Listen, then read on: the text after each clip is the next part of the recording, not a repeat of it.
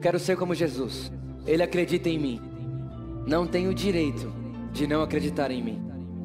Quero ser como Jesus. E ele acredita nas pessoas. Não tenho direito de não acreditar nas pessoas. Quero ser como Jesus. E ele fez tudo por amor. Não temos o direito de não fazermos tudo por amor.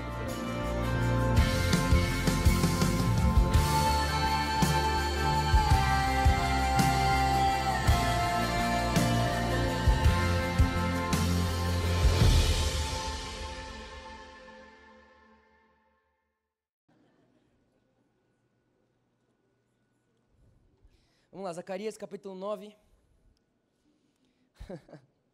a gente vai ler a partir do versículo 9. Deixa aberto aí.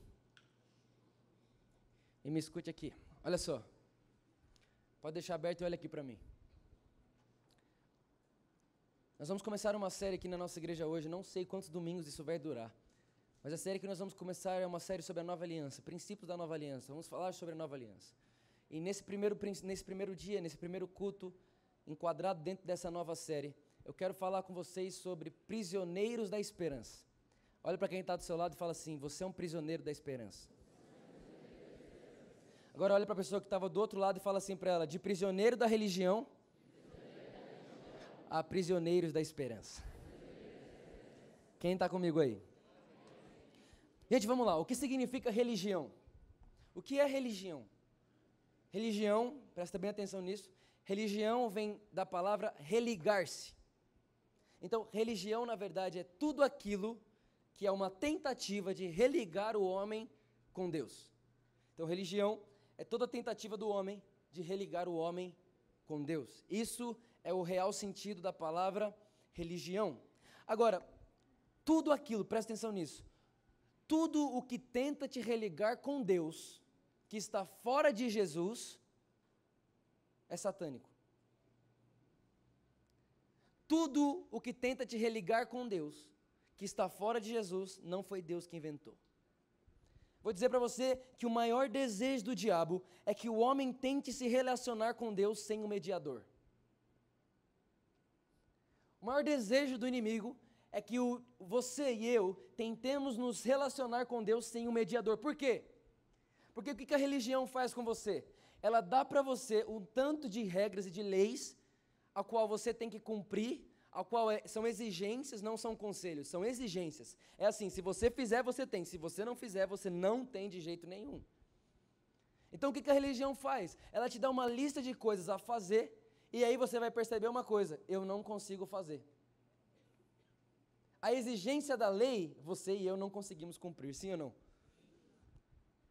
Não sei se você sabe, mas não existem só 10 mandamentos. Na verdade, os 10 mandamentos é só o resumo de 613 mandamentos. Agora você imagina, 613 mandamentos. Eu não ia conseguir, eu não ia conseguir obedecer porque eu não ia conseguir nem saber. Como que decora 613 mandamentos? Não dá. Então, religião é impossível. É impossível alguém conseguir se relacionar com Deus sem alguém no meio. É impossível alguém conseguir se relacionar com Deus sem um mediador. É por isso que Jó, em uma das suas orações, ele fala assim: Oxalá houvesse alguém entre mim e Deus. Ele está dizendo assim: ó, quem me dera se existisse alguém, quem me dera se existisse uma ponte, quem me dera se existisse um caminho, quem me dera se existisse alguém que pegasse a minha mão na terra e pegasse a mão de Deus no céu. Quem me dera se houvesse alguém que ligasse a terra com o céu novamente. É por isso que quando Jacó ele vê uma escada, a Bíblia diz que a escada não começava no chão, ela começava no céu. Porque a ligação de Deus com o homem não começa no homem, ela vem de Deus. Por isso que a religião é impossível fazer você ir até lá, porque, presta atenção, Jacó teve uma visão. Ele viu uma escada que começava no céu, não enxergava nada no meio e enxergava o final. Por quê? Porque esse meio ainda seria o mistério a ser revelado, a saber Cristo. Olha para cá, olha para cá, olha para cá. Então, qual que é o desejo do diabo? É que você tente a ligação com Deus mediante você mesmo. Ou seja, o Vitor ser o mediador do próprio Vitor. O Vitor ser o responsável pelo próprio Vitor chegar até Deus. Isso é o que a religião faz. Agora, gente, olha só. A religião é tão absurda que, olha só, a religião fala assim para você: jejua cinco dias e você vai encontrar seu milagre. Gente, de verdade, se eu perguntasse aqui, quem aqui já fez uma barganha com Deus, muita gente ia levantar a mão. Você fala assim: Deus, se você salvar minha vida agora, eu te dou o resto da vida. Se você me livrar desse leito de hospital, eu te dou meu filho. Deus se, se, Deus, se você me ajudar a pagar essa conta, eu nunca mais fico sem dizimar. Deus, se você me der uma esposa,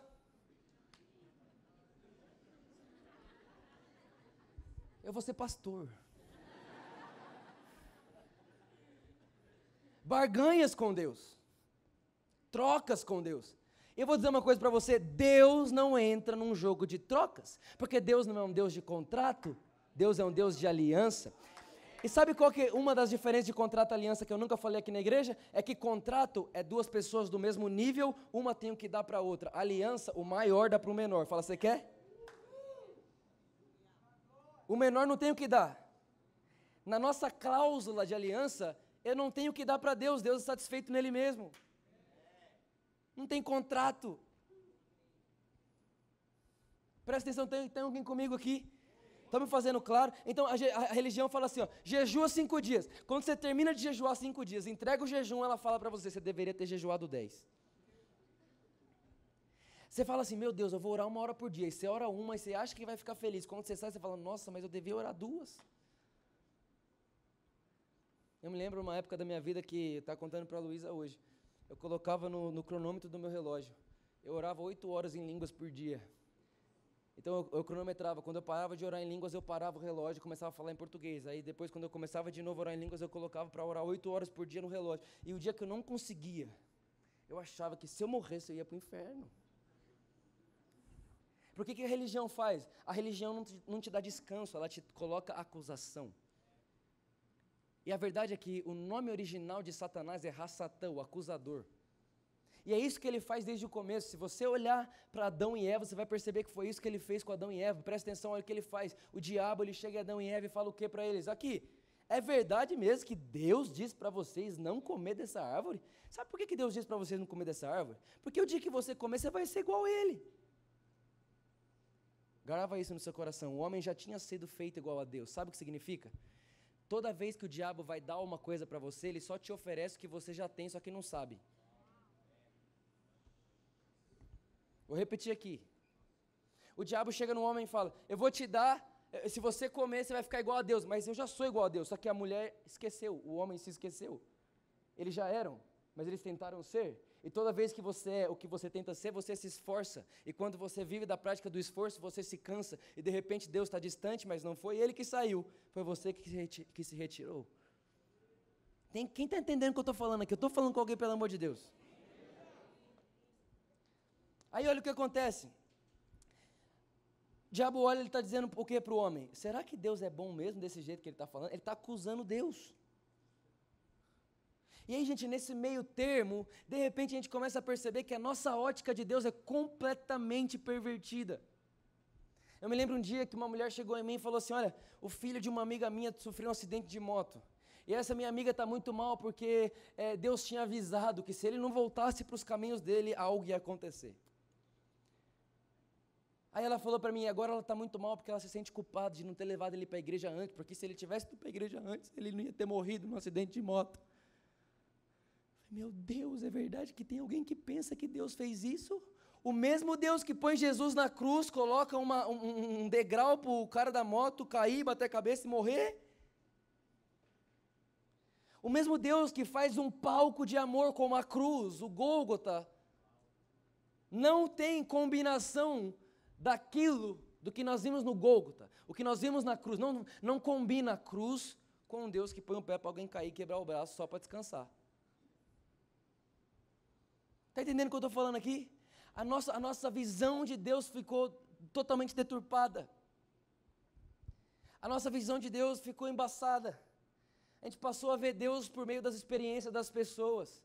E nós passamos a ver Deus mediante aquilo que as pessoas disseram para a gente, sem nos depararmos com aquilo que a Bíblia diz que Deus é. Agora, Vitor, por que, que isso importa tanto?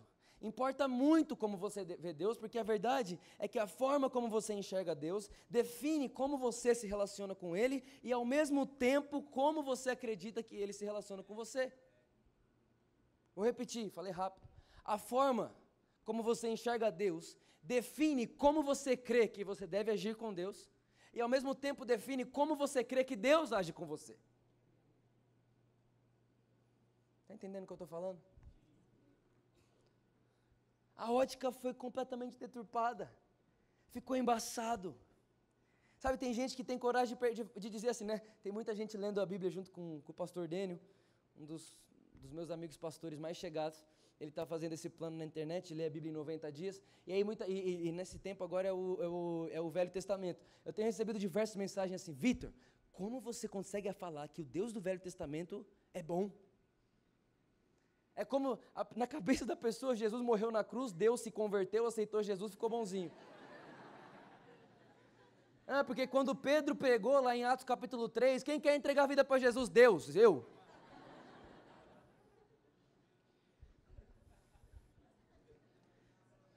Deus mudou de vida, aleluia, olha.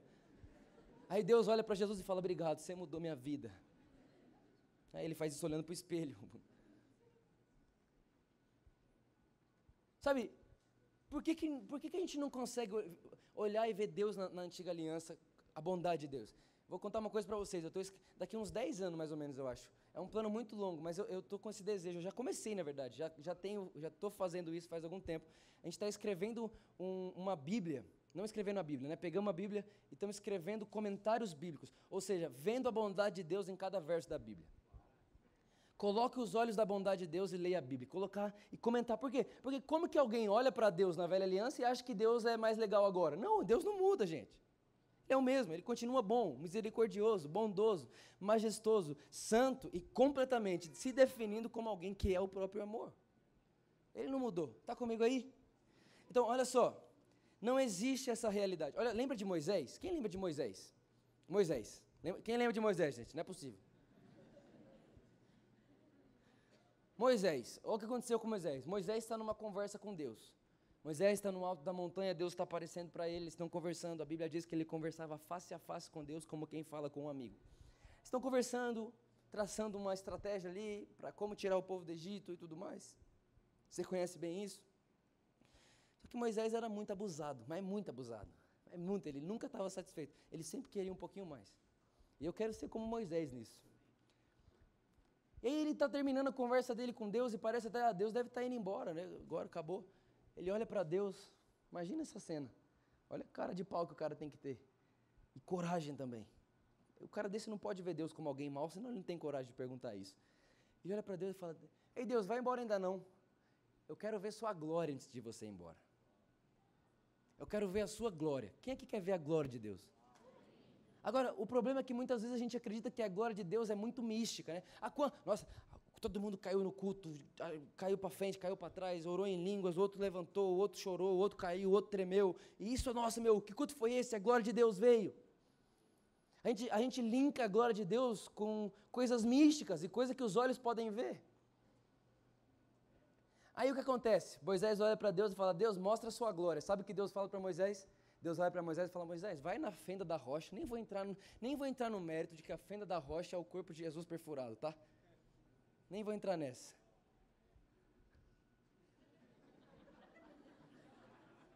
Alguém pegou? Quando perfuraram o corpo de Jesus, Jesus é a rocha.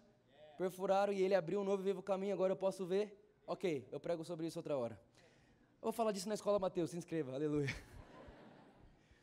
Olha só, ele fala, vai na fenda da rocha. E nem vou falar que também cantares. O amado olha para a amada e fala assim: Me encontre na fenda da rocha, porque ali falarei para vocês coisas que vocês jamais poderiam escutar fora desse lugar.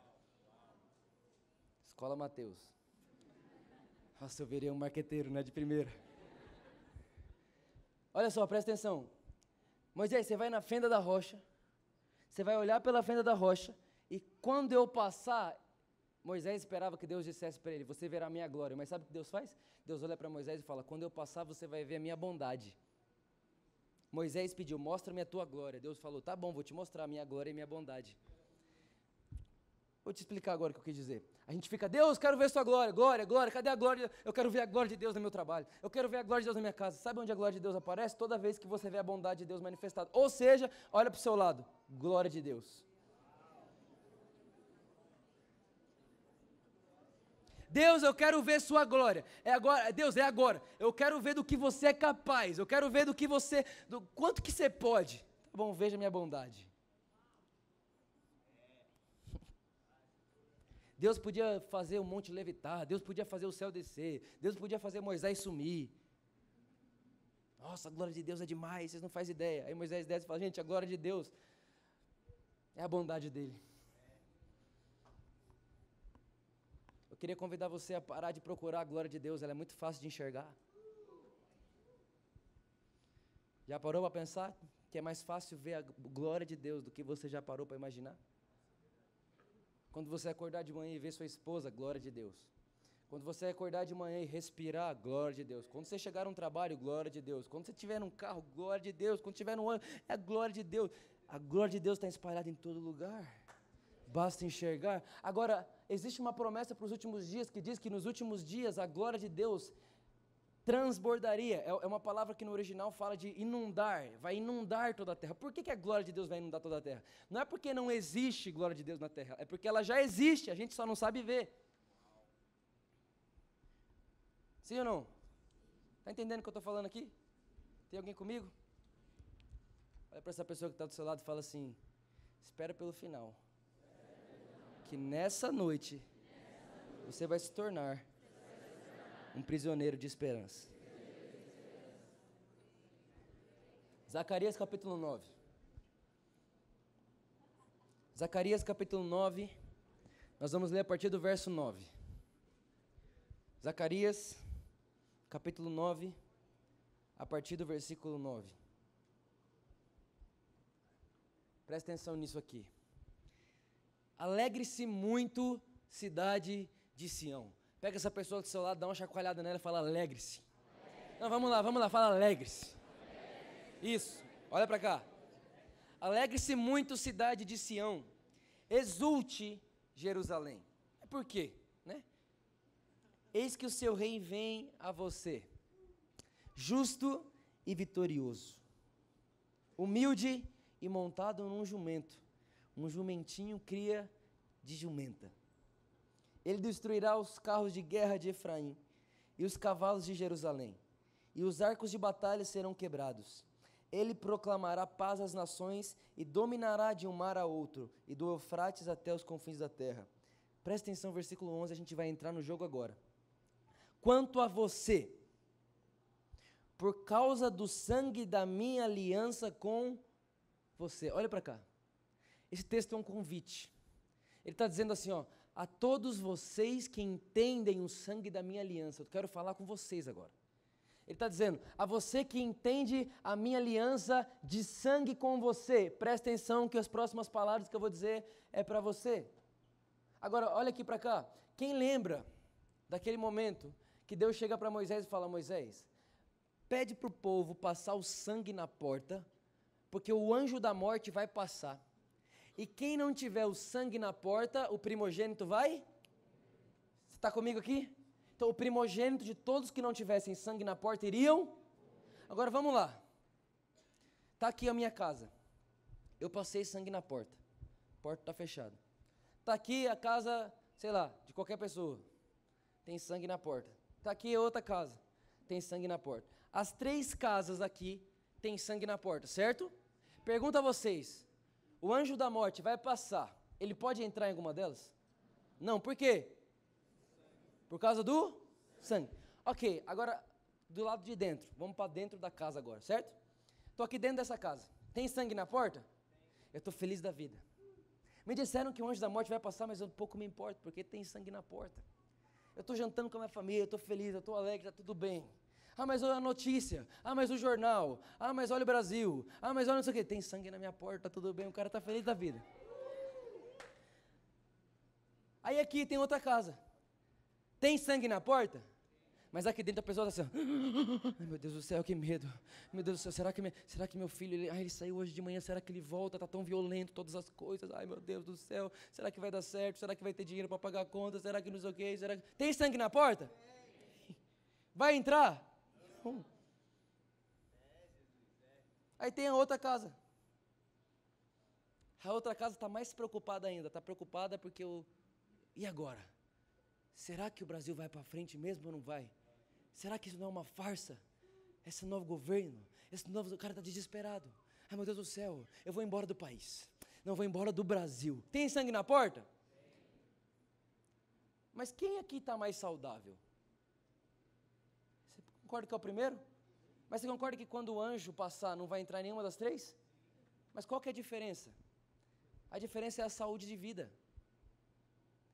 Enquanto esse aqui está em paz, enquanto esse aqui está celebrando, enquanto esse aqui está feliz, porque tem o mesmo sangue na porta que esse, esse aqui está preocupado batendo os dentes. Porque vai que, né? Aí pega o primogênito, esconde o primogênito embaixo da cama, assim, fica aí embaixo, porque vai que ele entra aqui dentro. Não, mas por que você está fazendo isso? Não, tem que vigiar. Não, mas Deus disse que tem sangue na porta. Mas também Deus disse que tem que vigiar, Vitor. Tem que vigiar e orar. Para que não entre em tentação. Mas, mas por que, que você. Por que você está fazendo isso? O diabo nem está na minha casa. Mas por que, que você está fazendo tudo isso? Calma, o que está acontecendo? É para o diabo nem estar em casa. Mas e o sangue na porta? Sabe o que eu quero dizer para você? Deus não se relaciona com você pela performance de dentro. Deus se relaciona com você pelo sangue que está na porta do lado de fora. Não, peraí, você vai aplaudir, você vai aplaudir com mais, com mais vontade. A verdade é que hoje, na nova aliança, não é mais sangue na porta que temos, nós temos sangue na testa. É por isso que a Bíblia diz que o nascido de Deus, o diabo não toca e ponto final. Tem sangue na minha testa, é o sangue da aliança, eu não tenho medo de nada. A sombra de Deus me protege, a mão de Deus é a meu favor, nenhum mal chegará à minha casa, eu serei próspero, eu já sou abençoado, eu já sou mais que vencedor. Por quê? Porque tem sangue na minha testa. Mas, Vitor, e a performance? Vitor, e a qualidade de vida aqui dentro? Vitor, o povo aqui dentro está falando palavrão, bebendo cerveja.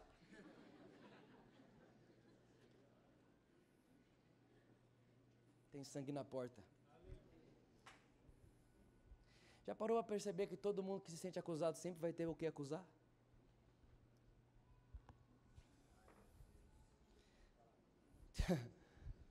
Está feliz ainda? Ah, o pastor Vitor falou que agora pode beber cerveja. Ai, tem que ser pequeno para falar isso, né? Presta atenção, olha aqui. Quanto a você, por causa do sangue da aliança que tenho com você, libertarei os seus prisioneiros de um poço sem água. Presta atenção, para que, que serve um poço? Para ter água, sim ou não? Sim ou não, gente? Para que, que tem um poço? Para ter água. Poço sem água serve para alguma coisa? Versículo 12: Voltem à sua fortaleza, ó prisioneiros da esperança. Repara, no versículo 11, Deus está dizendo assim: vocês são prisioneiros de um poço sem água. No versículo 12, Deus está dizendo: vocês agora são prisioneiros da esperança. O que mudou do 11 para o 12?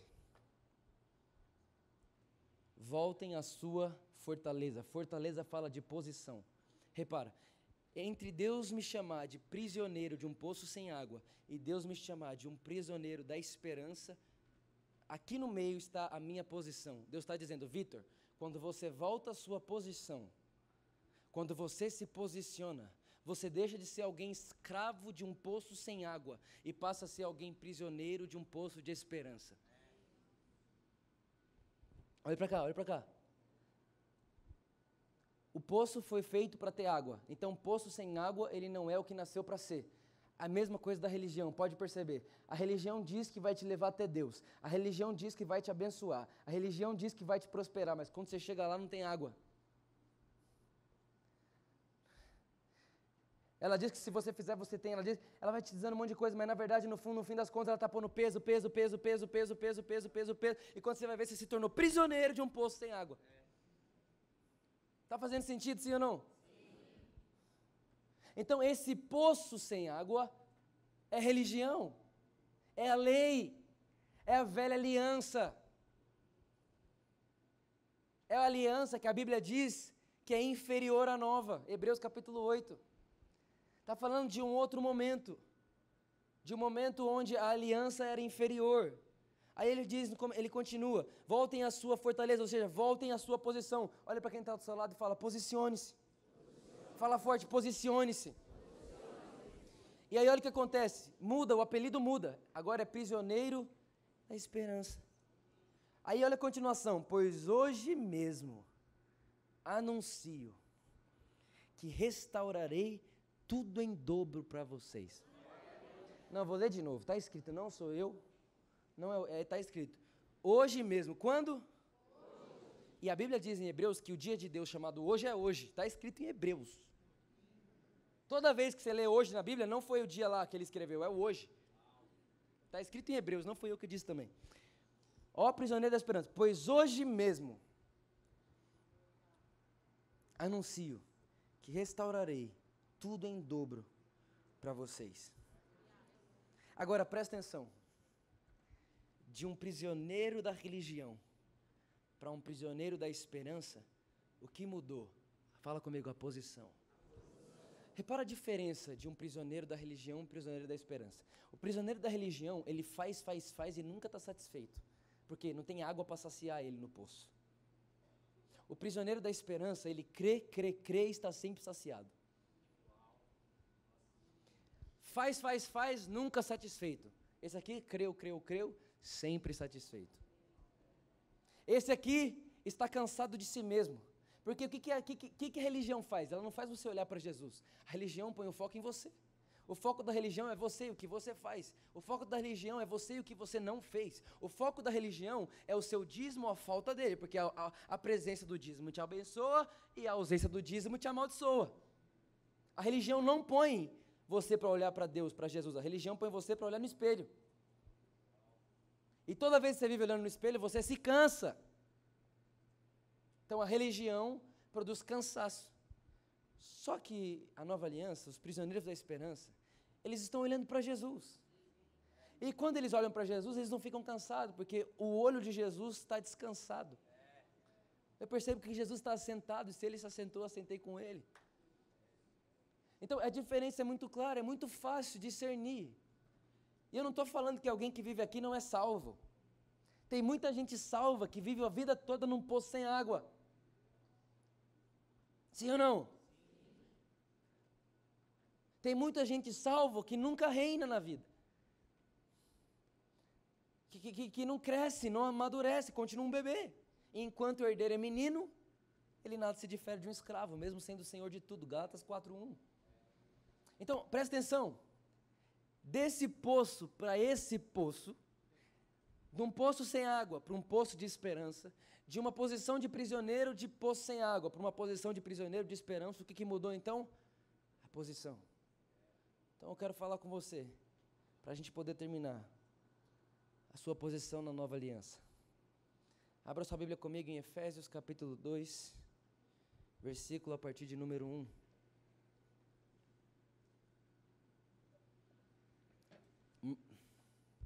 Olhe para quem está do seu lado e fala assim: tem sangue na testa.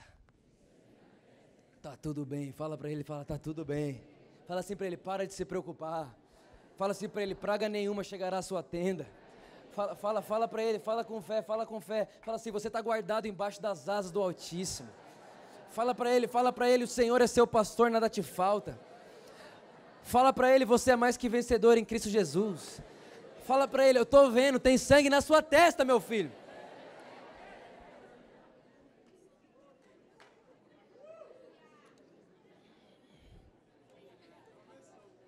Aleluia. Efésios capítulo 2, versículo 1. Olha para cá. Nós vamos acabar agora. Vocês estavam mortos em suas transgressões e pecados. Espera aí, vocês? Vocês? Futuro, passado ou presente? E o que foi, foi? Passou? E em Cristo tudo se fez novo? Então, pecador e transgressor, a Bíblia diz que você era e não é mais. Então, primeira coisa, sua posição não é de pecador e transgressor. Fato? Pegou? Nos quais costumavam viver, quando seguiam a presente ordem desse mundo e o príncipe do poder do ar, o espírito que agora está atuando nos que vivem na desobediência. Anteriormente, todos nós também vivíamos entre eles, satisfazendo as vontades da nossa carne, ou seja, nós éramos isso. Nós satisfazíamos, não satisfazemos mais. Seguindo seus desejos, pensamentos, e como os outros, era, éramos por natureza merecedores da ira. Versículo 4. Todavia, fala comigo, todavia. todavia. Você tem que prestar muita atenção que toda vez que a Bíblia dizer todavia. Todavia, às vezes, vem acompanhado de agora, pois ela está fazendo uma, uma, é uma mudança, mudou a estação. Muita gente pega Romanos 7, prega a lei Romanos 7. Paulo dizia que aquilo que eu quero fazer eu não faço, mas o que eu quero isso eu não faço. É normal, é normal. Só que continua, continua, porque vai ter um todavia. Ou seja, quando ele diz todavia, agora pois, ele está anulando o que passou e está trazendo agora a realidade do hoje. Todavia, está dizendo, isso aqui para trás passou. Isso aqui é a imagem do que você já foi. Todavia, olha o que acontece agora. Deus, que é rico em. Como um Deus rico em misericórdia pode parecer tão mal para algumas pessoas? Gente, eu me confundi. Foi nesse culto que eu falei do que mais temo me sobrevém ou foi no outro? No outro, então presta atenção. Caraca, meu, parecia que eu tinha falado no das sete. Fiquei maluco. No das cinco, verdade. Não, tá certo, no das sete, eu achei que eu já tinha falado. Olha só, um dia chegaram em mim, de verdade, gente, foi o diabo em forma de gente, chegou em mim e falou assim para mim: qual que é seu maior medo? Aí eu falei: ficar careca igual meu pai, brincadeira. Cadê meu pai? Gente, eu tenho tanto cabelo, mas tá caindo tanto, orem por mim. Misericórdia. Mas eu fui no médico e a médica falou: não, você puxou para sua mãe. Eu falei: essa é prisioneiro da esperança. Aí presta atenção, a pessoa disse para mim: o que, que, você mais teme? Eu falei para ela que eu mais temo, não vou falar porque ia ficar com vergonha. Mas eu falei para ela o que eu mais temo, ela disse assim para mim: ó, ó, a Bíblia diz que o que você mais teme te sobrevém. Meu Deus, cara, tô, tô, eu pensei na hora, meu Deus, e agora? Ela, por isso que não pode ter medo, você não pode temer nada. Porque tudo que você teme vem sobre você. Está amarrado mesmo. Gente, é incrível. A Bíblia está escrito isso em Jó. E quem disse isso foi um amigo de Jó. E Deus depois chegou em Jó e falou: aquele seu amigo mentiu sobre mim. Aí a gente pega o texto, fora do contexto, fora do pretexto, fora do Espírito Santo, fora de tudo, e sai inventando um Deus que não existe, que dá para você o que você teme. Sabe qual a verdade? Que a Bíblia diz o que o seu coração deseja, Deus te presenteia. Aí a gente sai de um Deus que dá o que eu desejo, porque eu tenho a natureza dele, os meus desejos são os dele, e vamos para um Deus que dá o que eu tenho medo. Um poço sem água. Todavia, Deus que é rico em misericórdia, pelo grande amor com que eu amei Ele ou pelo grande amor com que Ele me amou? Próximo. Próximo verso, versículo 5. Versículo 5, pode ir. Isso. Deu-nos vida juntamente com Repara, Deus não deu uma vida para Cristo e depois deu outra para você. Deus pegou a mesma vida e deu juntamente com Cristo. Presta atenção aqui. A mesma vida que Cristo recebeu de Deus quando ressuscitou. Foi a mesma vida que você recebemos dele. Deu-nos vida juntamente com Cristo. É português, não é revelação.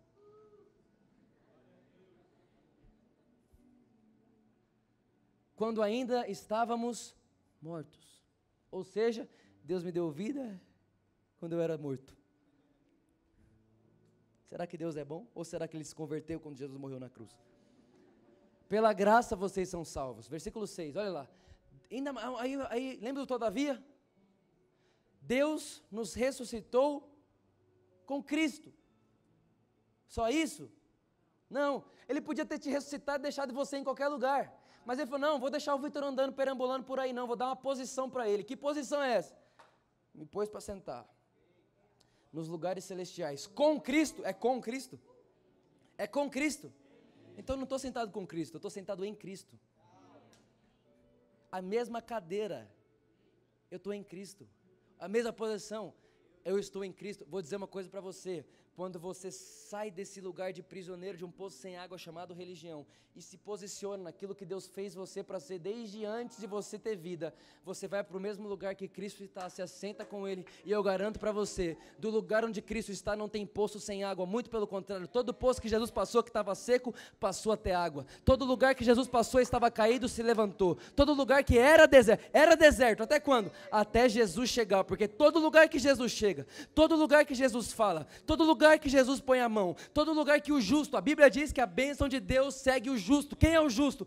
Cristo. Cristo é o justo, não Vitor. Cristo é o justo, mas o Vitor no Cristo, justificado em Cristo, pela fé em Cristo, se torna justo como Cristo e pode pôr a mão como Cristo, abençoar como Cristo e, e trazer para a terra como no céu, assim como Cristo fez. Eu e você fomos posicionados num lugar que nós temos a autoridade de representar Jesus. Você fala em nome de Jesus, você toca em nome de Jesus, você abraça em nome de Jesus, você trabalha em nome de Jesus. É por isso que eu disse para você: todo aquele que viver em nome de Jesus na terra vai reinar em nome de Jesus no milênio. É por isso que eu estou dizendo: você nasceu para ser um vencedor, você nasceu para ser um rei sacerdote, você nasceu para ser uma nação, nação santa, um povo exclusivo de Deus, a, a menina dos olhos de Deus, que cresceu em Cristo Jesus, está em Cristo Jesus, se move em Cristo Jesus. É por isso que Paulo diz: nele vivemos nos movemos e existimos. Tudo veio dele,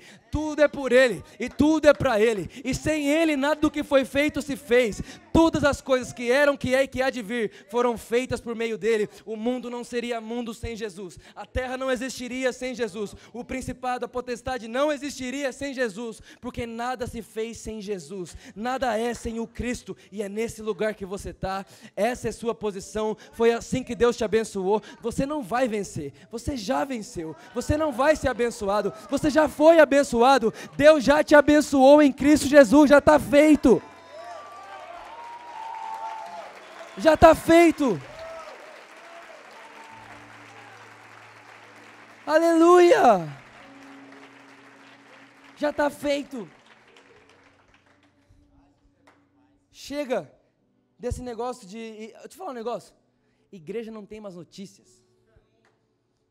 Até morte na igreja é boa nova. Então vamos lá, gente, a gente chora com os que choram, óbvio. Mas é um choro que dura uma noite. Porque a alegria da boa notícia sempre vem pela manhã. Sabe, a igreja não foi feita para ser prisioneira de más notícias, mas prisioneira de esperança. Ah, tá terminando, esperança, tem esperança. Essa pessoa 15 vezes já tentou, tem esperança. Mas de novo esse cara tem esperança. Esse cara te traiu três vezes já, Vitor, eu tenho esperança. Esse cara já fez, eu tenho esperança. Por quê? Porque eu estou preso na esperança. Eu virei escravo da esperança. Eu, eu não sei mais não ter esperança. Vai dar certo. Quero declarar em nome de Jesus que em todos os lugares que você for na sua vida, todo lugar que você colocar a sua vida, trabalho, família, empresa, faculdade, escola, todo lugar que você colocar a sua vida, você não vai ser conhecido como um pregador de más notícias, pregador de pessimismo, mas você vai ser conhecido como prisioneiro da esperança. Lá vem ele, ele quem? Aquele que sempre tem uma boa nova para dizer. Lá vem ele, ele quem? Aquele que por mais que seja tudo uma bagunça, uma tempestade, ele consegue ver Jesus andando sobre as águas e ele está sorrindo. Lá vem ele, ele quem? Aquele que sempre chega com uma boa notícia e faz nosso dia ser diferente. Lá vem ele, ele quem?